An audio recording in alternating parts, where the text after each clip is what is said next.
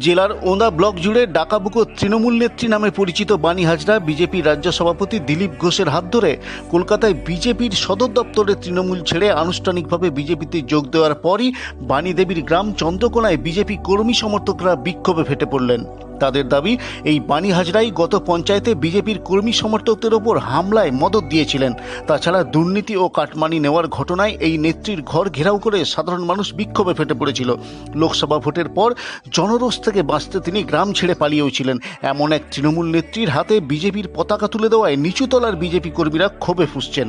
তারা আজ বাণী হাজরাকে বিজেপি থেকে বহিষ্কারের দাবিতে বিক্ষোভ দেখান। বিজেপির স্থানীয় বুথ সভাপতি যাদব চক্রবর্তী বলেন, এই অত্যাচারী ও দুর্নীতিবাজ মহিলাকে বিজেপি থেকে না তাড়ালে আখেরে বিজেপির রাজ্য নেতৃত্বের ওপর আস্থা হারাবেন দলের নিচু তলার কর্মী সমর্থকরা। একটি দুষ্কৃতী তিনি কাটমানির থেকে একদম পুরো টোটালভাবে ওনার একটি গোটায় নাম ছড়িয়েছে। আপনারা দেখেছেন বিগত পঞ্চায়েত ভোটে যিনি যেভাবে আমাদের পঞ্চায়েতে অন্দা ব্লকে যেভাবে সন্ত্রাস চালিয়েছে, প্রত্যেকটি আপনাদের নিউজেও দেখিয়েছেন। আমরা ওনাকে মেনে নিতে পারছি না। উনি রাজ্যে গিয়ে জয়েন করছেন, ঠিক আছে। কিন্তু আমাদের এখানে কোনো মানুষ, কোনো ওন্দা বিধানসভা বা আমার আমার ভিত্তি যে আমার মেদিনীপুর অঞ্চলের গ্রামবাসী বা মেদিনীপুর অঞ্চলের যারা সব আছে, তাদেরকে ওনাকে মেনে নিতে পারছেন না। উনি একটি খুব দুশ্চরিত্রাময়ী মহিলা উপরন্ত পার্টিটিকে এলে আমাদের পার্টি অন্যদিকে তৃণমূলের এই নেত্রীর বিজেপিতে যোগদান প্রসঙ্গে স্থানীয় তৃণমূল নেতা ভবানী মোদক বলেন বাণী হাজরাকে দল বহিষ্কার করার সিদ্ধান্ত নিয়েই নিয়েছিল। তার টের পেয়েই বহিষ্কারের আগে নিজের গা বাঁচাতে বিজেপিতে যোগ দিলেন তিনি। তার উপর তৃণমূলের যে বৃতসত্য তাও সাপ জানিয়ে দেন ভবানীবাবু। না না উনি নিজের স্বার্থে গেছেন নিজে বাঁচার জন্য গেছেন কারণ মোদিজির ব্যাপারটা নয়, ওই যে দলে আমার তৃণমূল কংগ্রেসে ছিলেন, তৃণমূল কংগ্রেসের ভালো ভালো পদ দখল করে গেছেন, সেই জায়গায় উনি জায়গায় বহুত খারাপ কাজ করতেন সেই জায়গাটাতে দল ওনাকে মেনে নিচ্ছিল না। দল বহিষ্কার করার জন্যেই প্রস্তুত ছিল, দল বহিষ্কার করার পূর্বেই উনি ওনার বাঁচার জন্য বিজেপিতে যোগদান করছেন।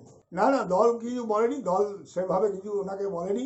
নিজের বাঁচার তাগিদে নিজে হিরোইন হতে গিয়ে আজকের দলকে পরোয়া না করে নিজেই বিভিন্ন বিভিন্ন কার্যকলাপের সঙ্গে যুক্ত হয়ে গেছিলেন।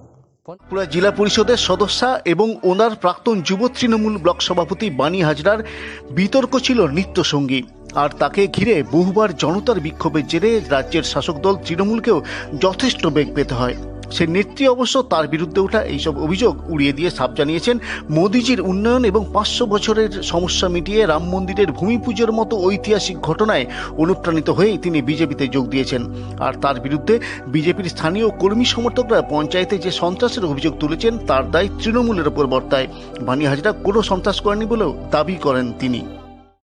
ভারতীয় জনতা পার্টি দল করলে মানুষের পাশে দাঁড়াতে পারব, সেই জন্য আমি ওই দলে যোগদান করেছি।